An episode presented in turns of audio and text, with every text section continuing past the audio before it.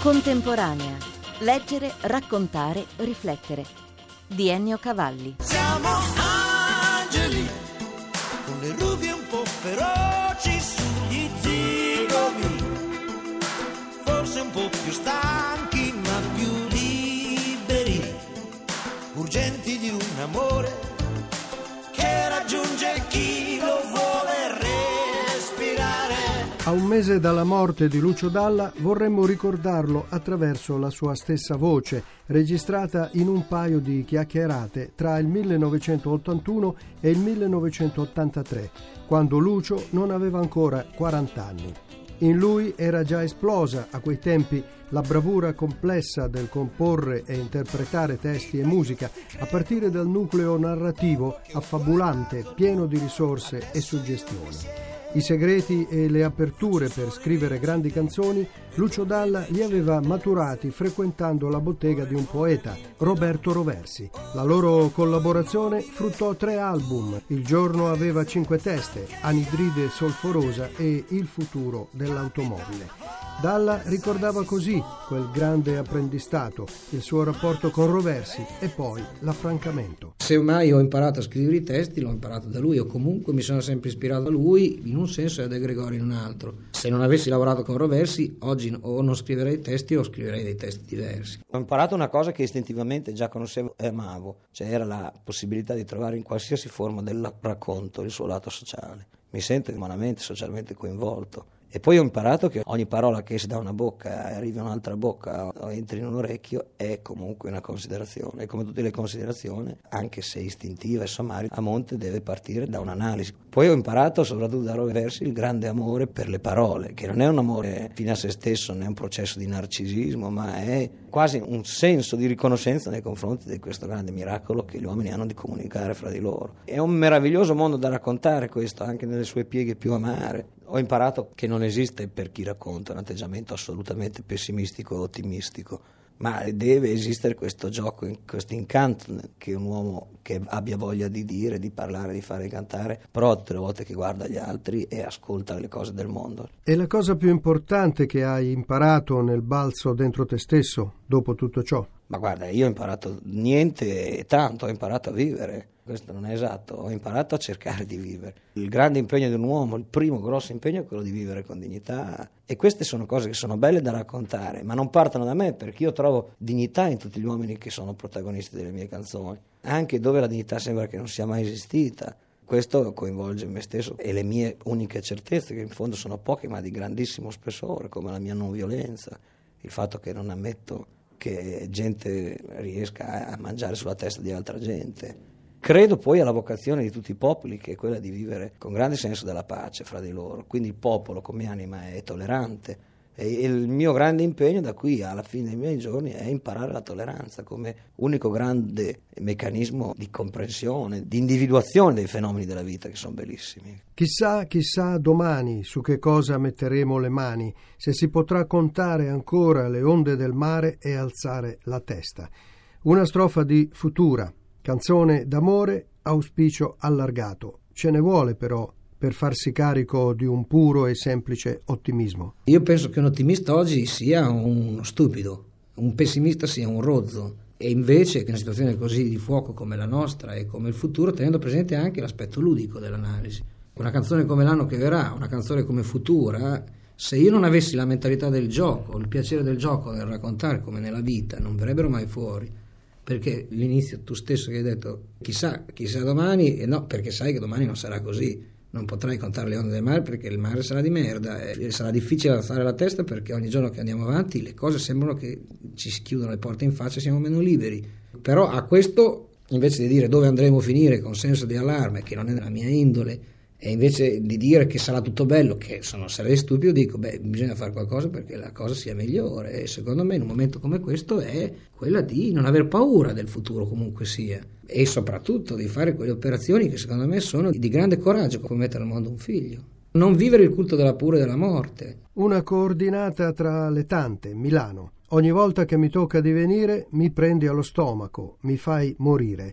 Perché Milano ti fa questo effetto? Perché mi affascina, è una città assolutamente tutto fuori che bella, però è piena di fascino. I grandi fatti avvengono lì. Esiste la storia d'Italia da una parte, poi esiste la storia di Milano da un'altra. È l'ultima città, è il confine con l'Europa. Da Milano in giù è il Medio Oriente, che amo moltissimo, anzi forse amo, mi è più naturale. Arriviamo a Roma. Come ci stai? Cosa ti dà o sottrae una città come Roma? Il rapporto va a correnti alternate, sono dei momenti di grande amore come dei momenti che non ne posso più. Ecco. È una città molto difficile, è una città dove sei costretto a essere in grande forma per poterla vivere in pieno, anche forma fisica.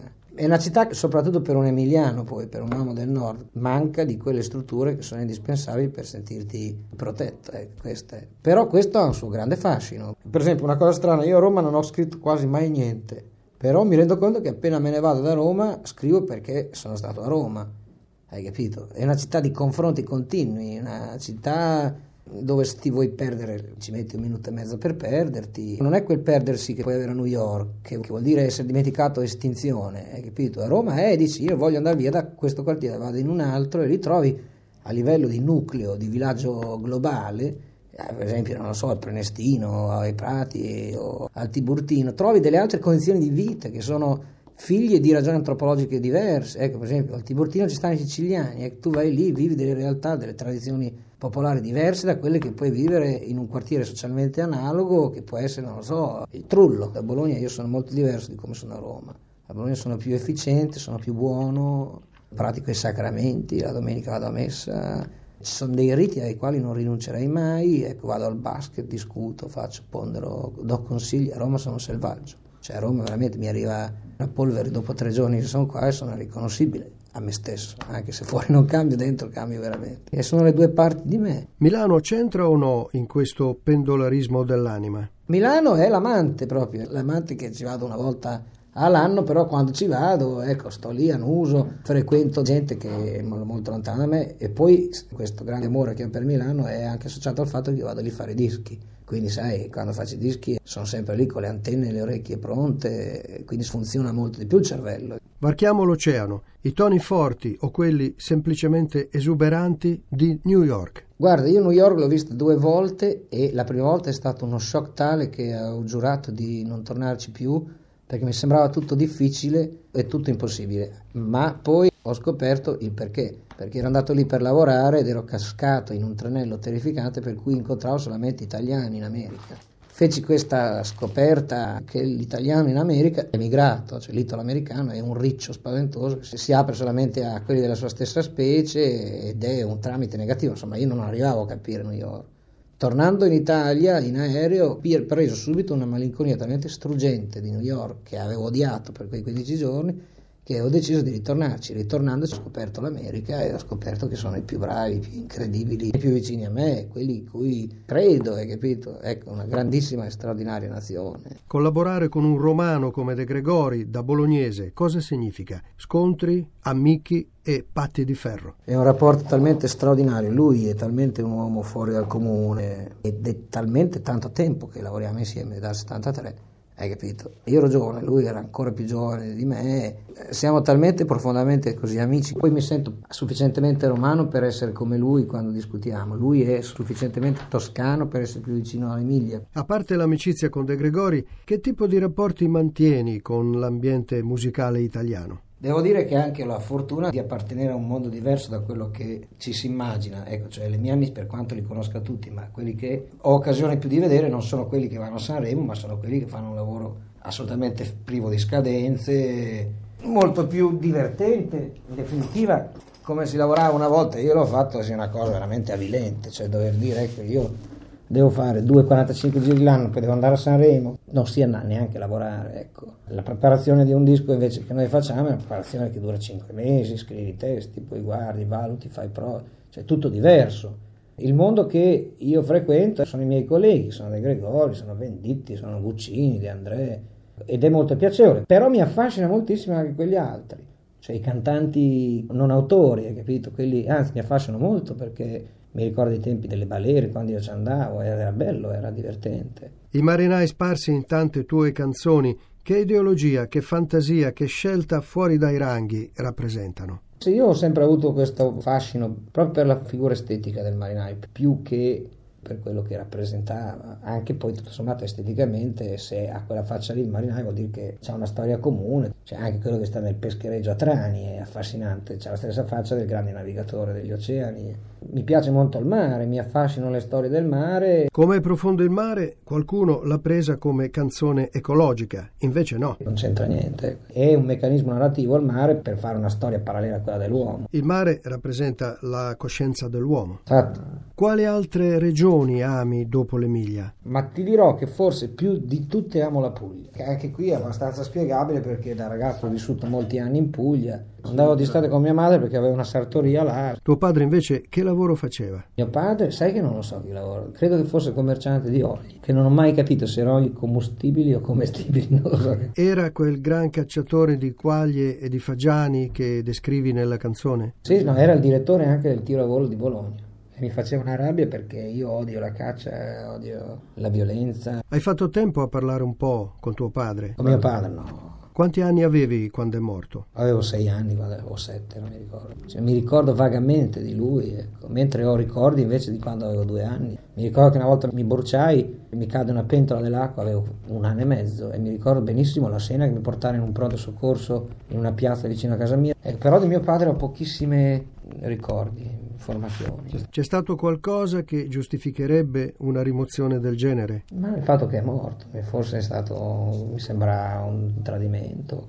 Mi vergognavo anche che fosse morto, come se fosse colpa mia. Quando ti sei accorto che stavi diventando il Dalla intero che sei? Tutto fuori che un, un Dalla risolto, un Dalla intero. ecco. Io appena faccio un disco sono convinto di non saperne fare un altro. C'è solamente un settore dove veramente non ho dubbi sulla mia efficienza, che è quello musicale. E credo che invece un buon narratore debba essere un manipolatore della realtà a cui partecipa.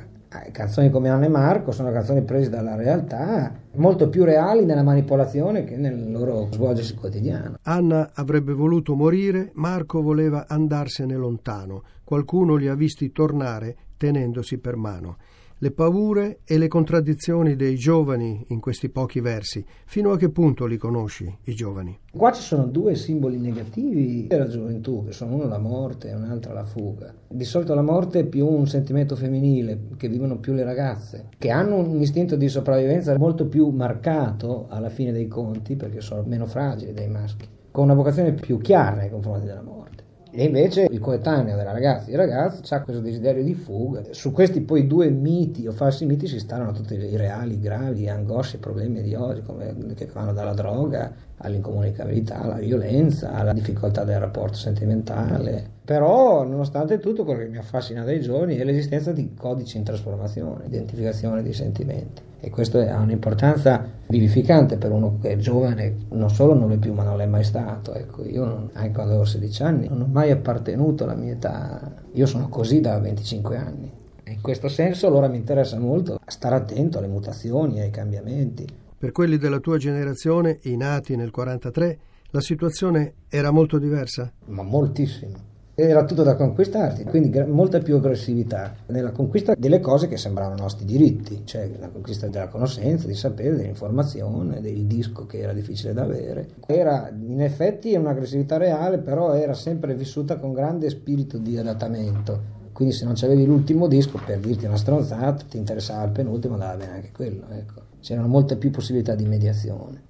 Oggi invece, visto che tutto è alla portata di tutti, falsamente, ecco, sempre con grandi ricatti economici, oggi invece credo che i giovani devono fare i conti con un'aggressività latente che loro per una fatto di sopravvivenza devono alimentare e qui scattano dei meccanismi seri di aggressività che loro pagano perché la prima forma di aggressività è quella che loro hanno nei confronti di loro stessi. Questa è la cosa che io per quanto non giovanilista e tutto quanto mi fa però amarli profondamente perché vedo i piccoli danni che si fanno, i piccoli danni quotidiani. Cioè, mancano di padri, in senso proprio politico, vero, in senso ideologico, capito? Io mi rifiuto di essere padre di un mio fans, capito? Per rispetto nei suoi confronti, anche perché posso insegnargli solamente i miei casini mentali. Però nonostante tutto, inevitabilmente mi rendo conto che a volte loro prendono come padre me. Tu, che padri ti eri scelto? Ma sai, i miei erano periodi dove Sartre diceva che il figlio di madre vedova era privilegiato ed era verissimo perché poi volta per volta i miei padri erano Camus, erano Sartre. C'è un processo di crescita, il processo di crescita è soprattutto un processo di trasformazione. Il più grande complimento è io ti trovo trasformato.